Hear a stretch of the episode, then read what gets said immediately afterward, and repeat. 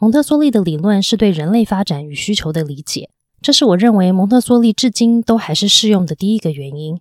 因为他的理论以人为本，虽然人类在继续演化，但并没有发生巨大的改变。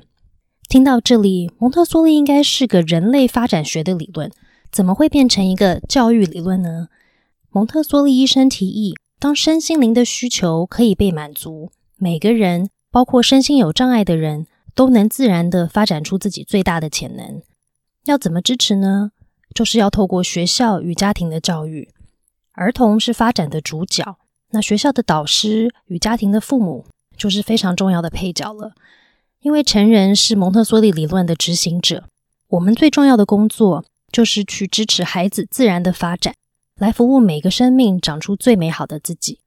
蒙特梭利医生倡议，成人要完善的执行蒙特梭利理论，最重要的就是要透过有意识的生活，成为更好的自己。蒙特梭利不只把教育的焦点放在孩子的发展需求上，同时也把焦点放在执行的成人要如何预备好自己上。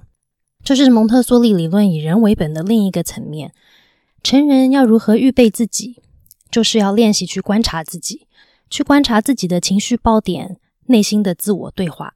蒙特梭利在说的是预备自己，是我们如何从生活、育儿、教学中去看到、认识、接纳。与爱自己。